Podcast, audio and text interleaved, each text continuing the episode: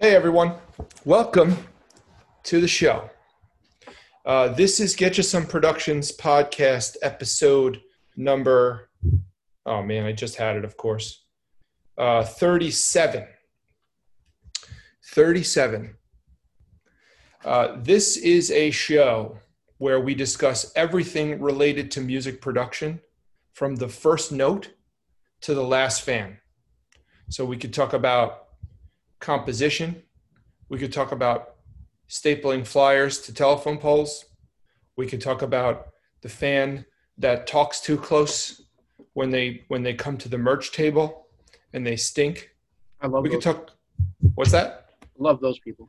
We could talk about all that stuff. It's all on the table here. Uh, so usually, what we do first is we plug something for the show.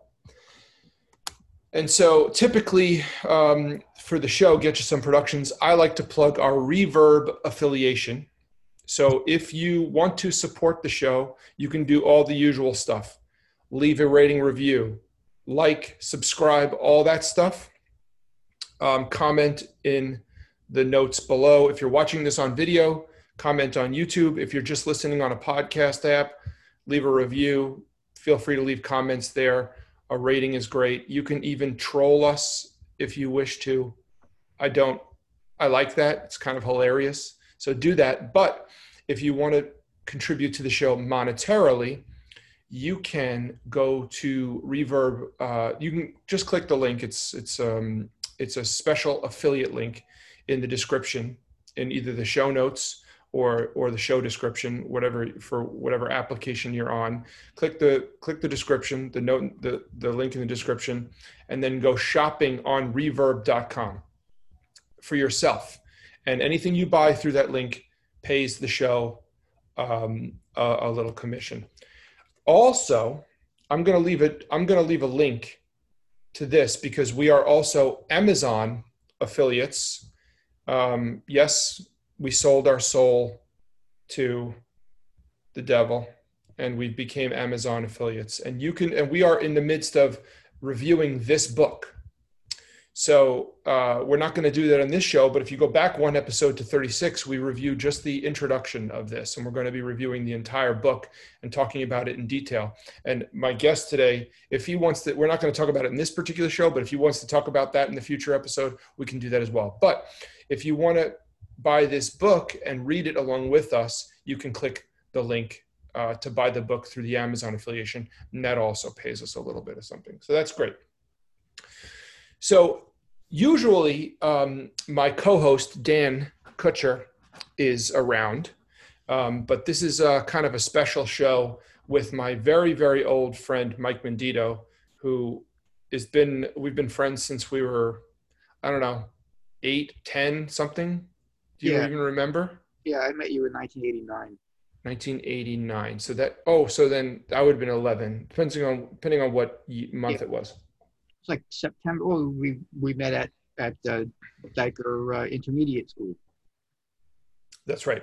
Yeah, June. So in in New York back then it was called junior high school. I IS 201, Intermediate School two hundred one, IS two hundred one, Whatever they want to call it. Yeah. Yeah. So uh, so yeah. So Mike is um, my special guest today, and I think you know if as long as he's uh, willing, he'll be a regular guest. So maybe the best thing to do in this episode is just to get to know Mike, because he's sitting here in front of you, and that's what we'll do. So uh, let's start with, and, and this is a weird interview because I kind of know all the answers because I think Mike and I started playing. I think you maybe started playing guitar one year before me, and you were part of the playing- inspiration. I started playing in August of 1988. Um, I started fooling around a little bit before that because in grammar school, they had this special thing like uh, mini courses, and you, you were allowed to choose like they would try and make it like a college experience almost already in grammar school, and they offered guitar. So I had a teacher named Mrs. Collins, and we had some relatively nice three quarter size nylon string guitars. And the reason why they were nice is because someone got them in a grant and they got locked in a closet forever, and no one ever touched them. So like we had these guitars. It was pretty amazing for the 1980s to have anything in school that worked. So Three quarter size classicals? yeah, nylon string classicals. Yeah, pretty awesome. I mean, you know, the rest of the school was falling apart, asbestos, lead paint, but we had guitars. So, you know, Good shit. But you wait, so actually, so the the question I typically ask for people is tell me your superhero origin story of music. So technically you started on guitar. Well, you started Oh. you really got into it on guitar, but you actually sang Yeah. before I you played guitar. singing- I started singing when I was in grammar school. And Mhm. in, um, well, I guess the year before, in the fifth grade, so probably only six months before I met you, we had this uh, play in school called Dracula, the musical, with a question mark on the end of it. And my uh, teacher, Frank Morano, who's actually one of my Facebook friends, still to this day, um, I I was a weird kid in school. Like I finished everything ahead of everybody else, so I didn't have a whole lot to do. So he would take me out of class and give me things to do. So I would build furniture and fix things around the school and stuff. And then we built the set to this play together. He convinced like a funeral home director to give him a casket that the guy used as a uh, buffet table at his parties. And uh, I've got a video on my Facebook page. You could see me laying in a casket as Dracula, and people Is that hammering is that video- my heart. Yeah. is that video from like New York One or like a BCAT situation? No, it's from Channel Seven Eyewitness News with Ernie Yeah. Anastos. Ernie Anastos. Yeah, when he I was remember younger. Ernie. Estos, you know, so Yeah, cool. So yeah, I, I mean, I, I remember seeing that video a bunch of times. Yeah. so that that's my my proud uh, moment. And you know, some of our uh, our our friends that are on Facebook, they a few of them are in that. We can track them down. They might be wa- they might watch this. Who knows? But um, yeah, that was that was fun. That's so. I, then they wanted to send me for my, my parents and the other teachers wanted to send me for a private vocal lessons. And I remember going. I don't remember the woman's name, but it was in Park Slope, I think, in like a nice old brownstone. And she had a grand piano, and she thought I was promising. And I was like, I don't want to do this. I just didn't want to be a singer. Was And it like um, classical style stuff? It was it was just rudimentary vocal training at the time. It wasn't anything specific, and I just Yeah. didn't really want to. I, I just didn't really want to be just a singer, and I had already started playing the guitar a little bit, and that's what I wanted to do. So, and the other thing was that standing there as a singer, I didn't know what the hell to do with my hands. I felt like, you know, here I am. I'm out in front of everybody. I'm singing, and I, I don't know what the hell to do with myself. So I thought holding a guitar made me feel a lot more confident for some reason. I just felt cool and confident, and like I feel like I could rule the world with that guitar. Well, So yeah, you definitely feel and look cool holding a guitar. Yeah, so that's that's where all that that's where the guitar playing started. It, it started out of feeling so awkward trying to be a singer that I was like, I, I, I got to have something else besides just singing. hmm and that's why I always wanted to sing and play because I wanted to continue with the singing thing, but you know, it just wasn't enough to just sing for me. hmm And that's why all through the time we were playing together or you were playing in your other bands, I always loathe singers for some reason. I, I feel bad for saying that, but you know, you guys know how you are. so oh, you're calling out the singers now. they know how they are. You know, the the attitude and you know the center of attention, and then everybody else in the band put all the effort into everything, but the singer wants all the credit. So Yeah, the singer, but also, you know, I guess I singers do have that reputation. Yeah, well, like Um, any band, people are always like, "Oh yeah, that guy." It's always the front man, the singer. They're always like they think he's the whole band. You know, a lot of these guys don't play an instrument. They don't write anything, or if they write, they write a poem, and the other guys have got to put it to music. But look, we're gonna get a lot of hate for this. Let me stop. No, it's a you know. So here's here's something that I was thinking about the other day. This is we can go on. Unfortunately, we probably will be prone to tangents. But um, I was thinking about how they say when people write when when lay people listen to music, they feel the beat, they feel the rhythm, but they listen to the singer and they listen to the words and the melody. And I don't, you know, maybe you and I and, and musicians in general probably don't even get that because I hear everything. Right. And I often key in on a particular instrument. So I, when I listen, I listen sort of a little deeper probably.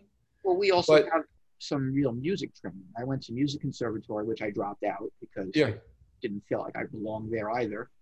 But you you went there as a master's student Yeah. place. Right. So we don't listen Yeah. like normal people. But but Yeah. I, I guess the point I was going to make was that when you when you talk about the people who actually listen to let's call it like popular music, um, or any kind of music with lyrics, and you have everyone that's actually listening to it, the consumers of it, right? Mhm. They're listening to the music, and if all they hear is the lyrics and the melody, or that's what they hear most often, then the singers, yes, I agree. I've I've worked with some singers that, and it's anecdotal, of course, but I've worked with plenty of singers that were, you know, self, very self-important Yeah. on the one hand, but on the other hand, Some of them are all, there's a lot, there's quite a bit of pressure on a singer. Absolutely. And I don't think you can even be like just like you said, and I have the same problem. What the hell do you do with your hands? Yep. How do you move around the stage in a doing confident like way? Robert Plant, you know, like Yeah. I was watching a video. Um, Margaret and I were watching a video for Mac Miller. Mac Miller is like a young, he's, he died actually, uh, he drug overdose, but he's a pretty talented dude. And he was doing his whole thing, his whole shtick in a video. And the video was just him dancing around. And I was like, shit, that's hard to do. well now that you mention it, I'm I'm feeling a little awkward. Like what what should I grab? you can hold the guitar. Yeah. It's uh yeah, this is here's my newest. Now you're just showing off your collection. What's Yeah. that? Is that Lake? Is that considered Lake Placid Blue? I think so. Yeah, I love that guitar. I didn't buy this new. It was nearly new. One of my my customers from from my marine supply business, he didn't want it anymore. He only had it for about a year, and he wanted me to have it. So he gave me a great price for it, and basically he was like, "You want this?" And I didn't really have a choice, so I agreed. Yes, I want this, and I bought it from him. So When your customer tell says you want to buy that from him, I guess you're sort of obliged. But like you said, and I and we won't discuss the details, but he gave you a phenomenally good price on it. yes, So you basically stole it, and it is a legit American-made Strat, and it's really a nice guitar. Yes. As a matter of fact, it cost me nearly as much to get new frets. I just got this one back on this with new trim rings. New frets and trim rings cost nearly as much as this guitar. the entire guitar. Yeah. So so Mike and I have been playing music together since you know since if we met in 89 we started playing music together in 90 or 90, 91 90, right 1990. I remember specifically it was 1990, the first time that you picked up one of my guitars at least. So it was 1990. i i can't remember was playing when the early very early days i know like i learned um like um the johnny b goode shuffle i think maybe you taught me the johnny b goode shuffle and you know i was working on that with my Cort guitar Yeah, the Cort. um No, Those are sought after now. I don't the know. The old ones I don't know what happened to yours, but if you had that now, it would Really? probably be worth six hundred bucks. But you know, people people want those. Yeah. I think my parents paid a hundred dollars for that and that Vibrochamp combined. That's great, but you know, what's a hundred dollars in nineteen ninety Yeah, was it was Yeah. thirty years ago. It was thirty years ago. So that was still was a decent amount of money to just throw at your kid and be like, "Well, I hope you really use this." You know, hmm So, what about your? Let's talk about the first. I mean, and by the way, we could talk. This is, uh, you know, like, like like I said, we could do this, you know, once in a while, as lo- as often as you feel like doing a show like this. You know, it's it's you're my guest, and I appreciate you wanting to come on the show because um, because I need because I'm I have a show. and Yeah, I well- need I need to fill up air time. I think So this- and you're and you're my friend. yeah, but this is yet another situation where you kind of made me an offer that I couldn't refuse. I was like, well, I can't say no. so I guess I'm on the podcast. Well, you you could say no. Well, I put, I, put a survey out online, and all my friends were like, "Of course you want to be on a podcast." I was like, "Shit, okay, yes, I want to be on a podcast." Yeah, the beauty of these shows is they go up into the internet, the ether of the internet, and they are, you know, out there forever. So when people search for, you know, when you and I are famous, whatever, and they search for your name and then they come back, this could be a result, you know? So, of course, you want to get in there, you want to plug all your, you know, endeavors. Um, before you actually plug your before you actually touch that dial before you plug your endeavors um, let's reminisce about uh, playing like led zeppelin tunes in your house and cranking our amps up like as loud as they would go i think we'd we would put one amp in one room and then we Yeah. would put another amp in another room down the hall Yeah. we'd crank them up close the doors sometimes Yeah, well, there's and then stand in the hallway there's a very good reason for that, and that reason actually brings us to the point of why we wanted to do this podcast. oh yeah Your gear and your sound, and most people do not understand how to get a good guitar sound. So, really, the, the, the whole reason is you want we had two amps, and you want power tube distortion and overdrive. So you need to crank that up.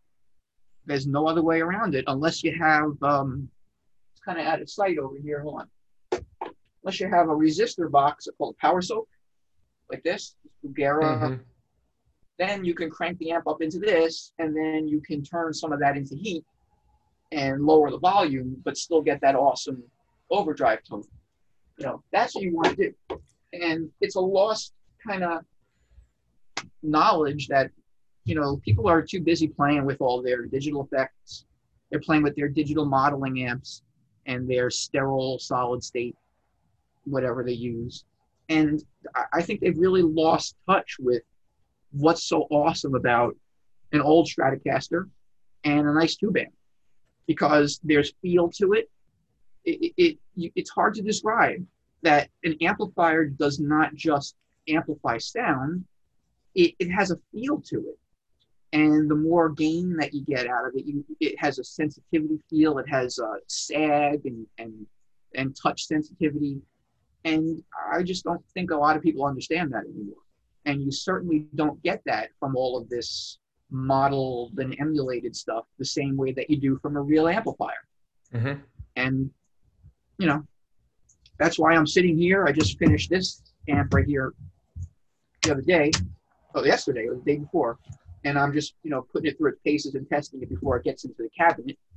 And um, right here, I've got my transformers. Put this down. I've got all my transformers here because I was getting ready to drill the chassis and made myself a i want to see. laser template. yeah let's see it. So so let's so here's the deal. Drill let me let me just back people up because we didn't say we didn't say that you build amplifiers. Well, that's my new thing. that's your new thing right. Yeah. yeah we i mean mike and i still get together and play music occasionally Well, the pandemic uh, put a little bit of a hiatus to our music playing. This is the music room. This is my old bedroom when I was a kid, and here we are again. This is my guitar room. I'm surrounded by. There's a wall of kind of crappy guitars in front of me here. The nicer guitars are over here, and there's one that's out. I got another really cool guitar that Mike Maggio has right now, Mhm. and I got a Martin that's downstairs somewhere. i started playing my martin again because uh, we went to woodstock for a few days and i had to bring a guitar so i just grabbed my martin Nice. and i was like oh it's so nice It's funny. Your your Martin kind of brings us to how we got started with this again. We got started with the whole music thing again because your mom and your brother wanted to get you a guitar for your 40th birthday. And I said that you have never had a real nice acoustic guitar before, and you probably wouldn't buy yourself one because I didn't really think that you understood that you needed it. So, like, we were contemplating like, you know, electric guitars, but buying somebody their midlife crisis electric guitar is a hard thing. You know, like mine, you know, ended up being, you know, I mean, that says midlife crisis right there. Like, I'm 40 years old and I want to be like, you know, when I was in kindergarten seeing this guy, you know, on that table in the Hot the Teacher video and then the, the Beat It with Michael Jackson. I mean, come on. Who wouldn't want that? So, It's awesome. And, he, and and by the way, the one that's in the shop it's is the same as that, but but orange, ro- rocket red. Yeah. rocket red. Yeah, so it's not as Oh, that was supposed to be my more adult guitar because this one, this one only has one pickup. You know, there's Right. no, there's no neck pickup on this one. So it's got a knob. I mean, Right. it's it's amazing, but you know, if you want a little bit more of a a bassy sound to it, you, you know, you don't you- have it. This- yeah. So yeah, if you want a little more bassy sound, which translates to if you want a little bit more like respectable sound, Yeah, you don't want I don't know, harsh, like- harsh treble. If you're not playing with lots of overdrive and you want to play clean, you want to play something Yeah. that sounds a little jazzier, or that that's not really going to do it so well. yeah. If you want a little nuance. Yeah. so yeah, so what what the hell? Wait, so yeah, yeah, so that's right. yeah, because actually you're reminding me, we didn't play, we didn't, we played music a lot when we were kids, and then we were in high school. We played a bunch of music together. What I mean, we played. Um, we had a couple of band like bands we were sort of started or were in, and then we played a bunch of like we wrote some music. It's something so for some weird reason. Some this recent uh, something about what I'm up to lately reminded me of a song we wrote. It was called like Blue and Green Sneakers or something. Do you remember that Yep. song? Yeah. And it was like a, supposed to be like a fusiony jazz thing. Yeah. Because Blue and Green is a Miles Davis tune, or, but he stole it from he Yeah, stole it from Bill Evans, but that's not No, besides we, the point. we we also you had a pair of green Converse sneakers, and I had a pair of blue Converse sneakers. right, So it was like it only made sense. right. So Blue and Green Sneakers, but that so that just popped into my head because we played that song. Hey, Um, man, I haven't thought about that in a long time. I know. Well, neither had I. Um, but then, so we played a bunch in high school. Do we play together in college at all? I think we maybe just jammed yeah, a little bit here and there. Well, you went away to college, Right. and I was going out with one girl for a while. I don't I don't necessarily want to say her name. It's not that she's not one of my best friends. I just don't, you know, whatever. We don't need to mention too many We people. don't we don't need to yeah. And um, then we broke up, and then I spent the rest of my time chasing after girls, which got in the way of playing the guitar. but but because I played the guitar, I got a lot of attention, you know, and the long hair didn't help. I mean, it didn't hurt, but you know. And then, um, so then, I, then I also I we were working at the music store together. That happened. That was like 2000, 2001, Oh yeah, that's right. We worked at um, the Musicians General store. Which ended On- up being owned by a distant cousin of mine who I didn't realize until I already worked there, which was interesting. Yeah, that's a weird small world Yeah. situation. Yeah. Right. So yeah, and so the point you were making was that we hadn't played music together. We played music together in our formative years, so to speak, but then mm-hmm. we hadn't played music in a while.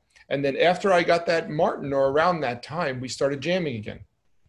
Well, that was the whole point of getting the Martin. It was my vision that you and I were going to. I got my own Martin.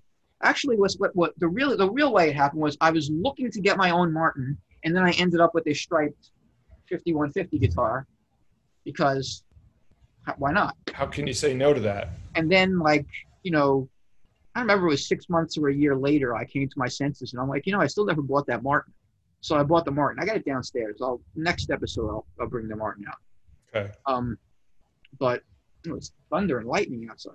I know you. They might hear it through because we we live, you know, within shouting distance of each other, so they might Yeah. hear. Like a I'm, double. I'm uh, here. I'm hearing it as well.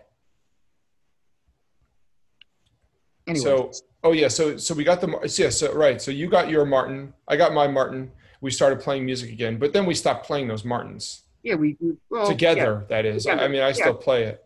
I still play mine. Uh, I, since I've been working on these amps constantly, like day and night, I haven't been sleeping. I kind Mm-hmm. of neglected the Martin a little bit because I have that down. That was my living room guitar when I was hanging out on the couch with Sadia. I would just sit there and play Mhm. the Martin. But I haven't been sitting on the couch in the living room very much. I've just been in this room, which I also work in. So I work during the day and then I'm here all day and then I'm here all night and I'm not sleeping and I'm building amplifiers and I'm learning all the and, and trial and error and, and experimenting with all these things here. You you learned a lot about amplification in this short amount of time. When did you start building the amplifiers? in February, right after your birthday, I think I I finished the first kit that I bought on your birthday, February. February 14th. 2021. Yes. So just uh, five months ago. And then I found some really cool YouTube videos. And this guy who I'm going to plug because he's a really awesome guy, he Mhm. goes by the name Uncle Doug. Mhm. And so I also I found this hold on. I found this weird guitar in my attic, which was Yep. bizarre because you know we've lived in this house for like 30 friggin' years at this point. Now I don't know where the hell this came from. This is a Teisco Japanese baritone guitar. Uh huh. And it doesn't even say anything on there. It says made in Japan on the back on this plate. So I'm looking it up and I found someone who had this identical guitar, and it was this guy, Uncle Doug. He found it in like a pawn shop, I think. And uh, so I wrote to him and uh, he wrote me right back. Ends up he's a really nice guy. And I just been chatting with him constantly. And I just started experimenting and building and watching his videos and some other YouTube videos and getting all these ideas. I joined a tube amp builders group and I'm looking at all these great things that these people are doing. I'm like, you know what? I could do better than that. Mhm. All I have to do is put my mind to it and try. And I, I think I could do better than that. So, what, what is it now? It's August. It's August, and Mhm.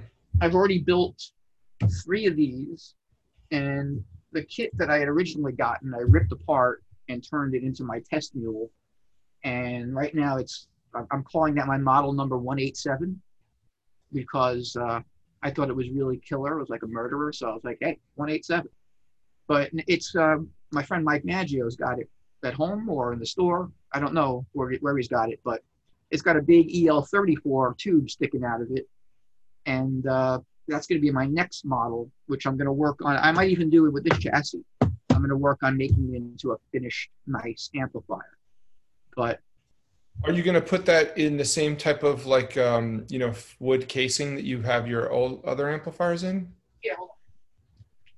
Yeah, because we, I mean, also we didn't. So I'm just going to talk for a sec because, because, so Mike started building these amplifiers.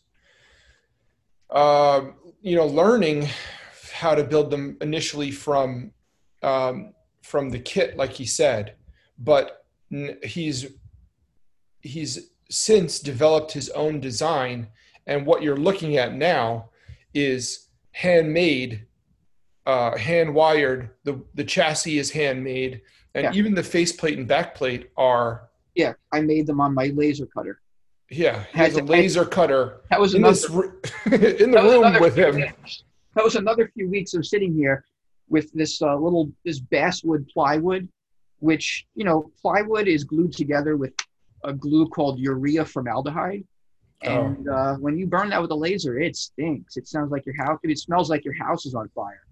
So I'm sitting here in this room with all sorts of fans on and smelling this, and like many many hours of figuring that out while I'm working on all this. This is Yeah. actually the rough cabinet. The nicer one, which is yours, Mike Maggio has it, and you know I'm waiting for him to give me some feedback. He was supposed to call me today, but that didn't happen. Yeah, And uh, I mean, I've never seen a reaction from him. I've known him for like 33 years, and he came over the house like uh, last Tuesday, and I, I've never seen him react quite that way before. And now he took both the amplifiers to play with, Mhm. and uh, I'm just waiting for some more feedback. But he seemed really happy. The, the only problem is that you know, to make this, it costs a lot of money. So, and then the amount of time And it's yeah, it's a lot of friggin' time. so I'm not really sure how much these are going to sell for yet, but we'll we'll see. But it's Yeah. it's going to be you know it's going to be rather expensive. This is you know many many hours of work of intricate. You know each one of these is a push pull. It completely changes the circuit, Mhm. and you know this is not just like I had uh, a, a nice gentleman comment on one of my posts, and he asked me why I went with an EL84 tube and not a 66 tube on a single end amp that's kind of looks like a champ. And I was like, there's a lot more to this than just a champ. And you can switch this into a very British sounding circuit also. So you can do a lot with that. And I put a lot of time into this. And, you this is like hundreds of hours and and over the course of just six months without sleeping. So if I look a little worse for wear, that's that's why. Yeah. Well, I could tell you that I have played that because we, you and I have jammed a bunch of times since you've had one. Um, you've had one finished, although you have modified it in the inter intervening, you know, weeks Well, yeah. where I would but, come and um, jam and then you'd, you'd modify it. But generally speaking, um, the amp is capable of doing a lot of different sounds. And that's kind of like the, the, the amazing thing is that, and, and actually you correct me if I'm wrong there, I don't know of an amp that does what your amp does in the, in the, the wattage like specification, right? I'm not sure if there's any amp that does what you what your amp does, fr- frankly. But there, it's also specifically sort of a low wattage amp. Yes. So there's not. I don't. I don't think there's um, like a full tube. There may be another handmade boutique amp somewhere that we don't know of, Yeah, absolutely. right? There, But there are some great there are some great amp builders. I become friendly with some of them, and there Yeah. you know, there's a lot of guys that make some great stuff. But mm. I I I agree. I you know I haven't heard or seen anything else quite like what I just made, yeah, and I don't want to just sound like a pompous ass that I'm saying that.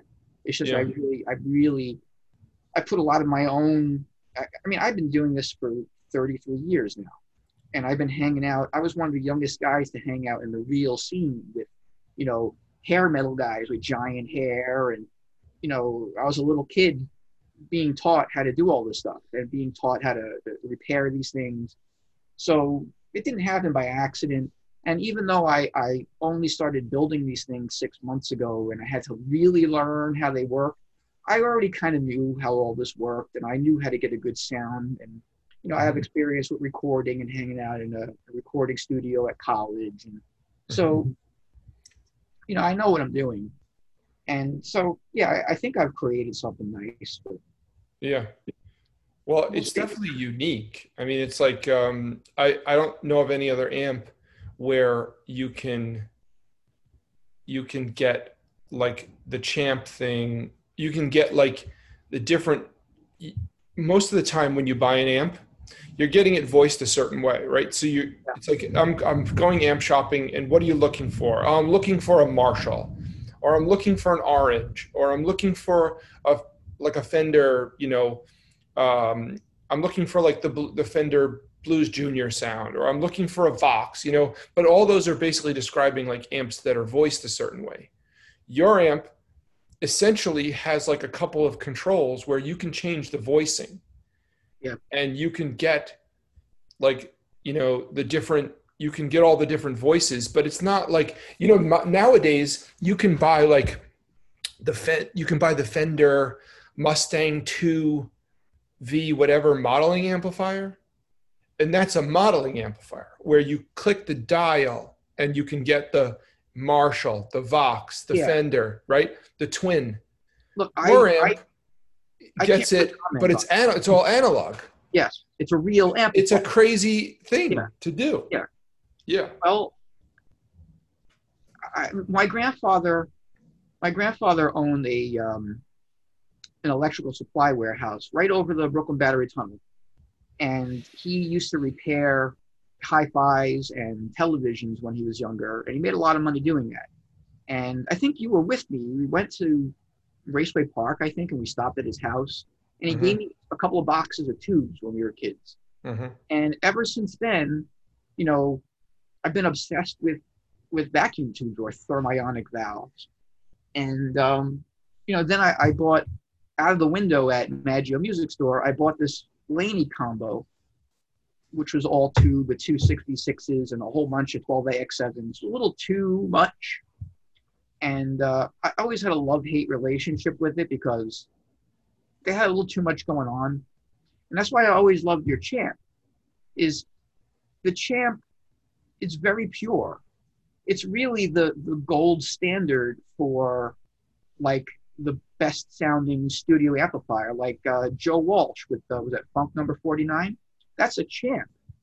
You know, there's no better. That when I was a kid, hanging out in the basement of Maggio Music Store, taking lessons, my teacher Joe, he was playing this tune, and Mike Maggio and Joe Cefalu were like, "This is one of the best sounds that you're ever going to hear," and that stuck.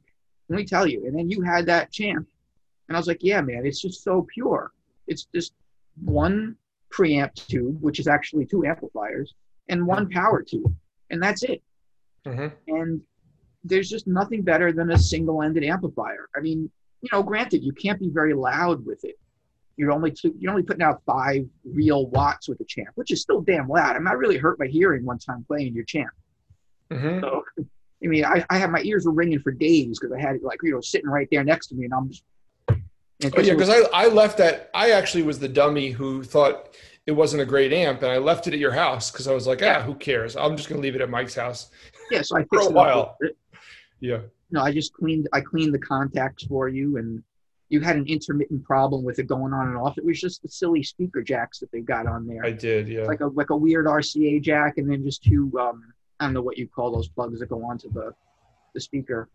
But yeah. It's like a little. It's like a little tab with a sh- like a sheath. yeah, I forgot what they call those. I yeah. got- I got- don't know.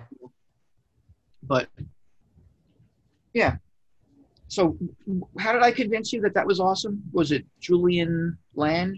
Julian Lage. Yeah. Lage? Yeah, because Yeah. he uses a champ. Yeah. So a, a Telecaster and a champ to play jazz. I know. Pretty awesome. Yeah. Well, I have been playing it, and actually, when I so here's an interesting tidbit. I play my champ all the time now. In fact, it's all I ever play practically. Nice. But when I come to your house, I always have you set up your amp like a champ. Yeah. It's like, well, Yeah. give me the champ thing. And it's like, oh yeah, dial this thing. You have to have the resistor at this and all this stuff. Yeah. And it's like, and then I'm like, oh yeah, that's like the sponginess, the feel, all that, you know, and like it's almost like it has a little bit of um like built-in compression. So it feels like it's easy to play or something. I don't know what it is. The main difference though is that your Vibro champ has a tube rectifier. Oh, and Oh, right. I have a very stiff solid state rectifier with like a, a, pretty big filter capacitor setup. Oh. So I don't quite get the same kind of sag, but we still the, the way I set up the the, the amp, you, you get a very champ sound. It's very similar. Hmm. Yeah. Well, every time I come, I feel like that's like the sound when you get when you when you set it up. I'm like, yeah, this is the sound. If no, if you don't, if people don't understand what what a rectifier is, um, the word rectus means straight in Latin. So like your rectum is the straight part of your colon. Mhm. Uh, the word direction, you know. Um, so a rectifier straightens out the AC voltage and turns it into DC voltage. And that's what you need to power the tubes in the amplifier. But simultaneously, you also have AC on those lines, also because your guitar is actually an AC generator generating an AC signal that goes into what's called the grid of the tube. So you simultaneously have AC and DC existing at the same time. Mhm. And uh, it's a concept that's a little difficult for people to grasp. And Mhm. most people are probably going to tune us out if we talk about this any longer. So we'll just go on. I you know so so yeah that's a, that's a good point actually because we I usually wrap up around 30 minutes. I think we're close to 40. So um, I think we should wrap up, but I do actually think we should do like I think when I think we should plan to do one where you talk about all the like real heavy duty gear stuff without like on the controls on the amplifier without giving away too many, you know, of the special sauce secrets or whatever. Yeah. But I think it's fun for people to hear. I always get a kick hearing you talk about that stuff because it's like you go Yeah. deep. We'll talk about my low voltage tube overdrive. Yeah, I'm into that too. I think you should put that in a box, man. We'll have somebody paint a picture on it. You'll you'll be a an, you'll be a tube maker. Oh, you already have one. All right, so it's in the works. So so do you have your did you buy your um did you buy your URL yet? Yes, but I did not post anything up there quite yet. I don't have a lot of great photographs. Um, and also I've been, you know, working on a bunch of different things at the same time. So Yeah. it's it's mendittoamps.com and I'm, I'm calling the company Menditto Amplification, not just because it's me, but I have a family member who still wants to remain anonymous, who also has the same last name, who is making the cabinets. Mhm. So once uh, they, let's not even give the gender, once they want to know, want to be known, we'll we'll we'll let them be known. That's But- fine. Yeah, you know, because we'll put the beauty of of this podcast and the and the internet in general is that this goes when somebody goes onto the podcast app. If if somebody stumbles across your amplifier and they go to the podcast app and they say, "I wonder if anybody interviewed this dude," and they search for Menditto amplifiers or Menditto amp, this podcast will come up, Yeah, and then the link will be there in the future, one year from now, a thousand years from now, theoretically, if the you uh, so exactly. So uh, so you know we'll just put the link in in the description for people to find. You know, and when it's up and running, it's up and running. This is like early days. You know, this Yeah, is man. like a sneak preview. we need to buy a telephone booth so that we can go travel to the future. Yeah, we should buy a DeLorean. I mean, we're, we're No, you don't like DeLoreans. no, man, they they came with They're the too worst- heavy. No, it's that they just came with this six-cylinder engine that was pathetic, you know. But Right, right. it was a great Well- car, but you know, Well, uh, so thanks for coming on the show. thanks for having me. Until next time. Until next time. Um, check out Menditto Amplification, MendittoAmps.com. Go to the link. Stay tuned for more stuff. You know, Mike will be back on the show because I'll just, you know, bug him until he comes back on. And um, you know, that's it. We'll keep doing it. Oh yeah. So and and don't forget to like and subscribe. And the motto, I always forget to say this the motto of this is the motto of Get Some Productions is to create constantly and to inspire others to do the same. So I should have said this up front. Instead of listening to the podcast, go practice yes, your instrument yes, first, then Yeah. come back and listen to the podcast. Create constantly and inspire others to do the same. So go practice your instrument, play music, call your friend who plays music, get together, jam with each other. You know what I'm saying? So just wear a mask for now. But wear a mask. Yeah. When if you're doing it in person. I mean, For yeah, now. you have to do it in person for now. But you know, on the date of the recording, which is August 10th, 2021. We'll date it. All right, dude. Later. Later, bro.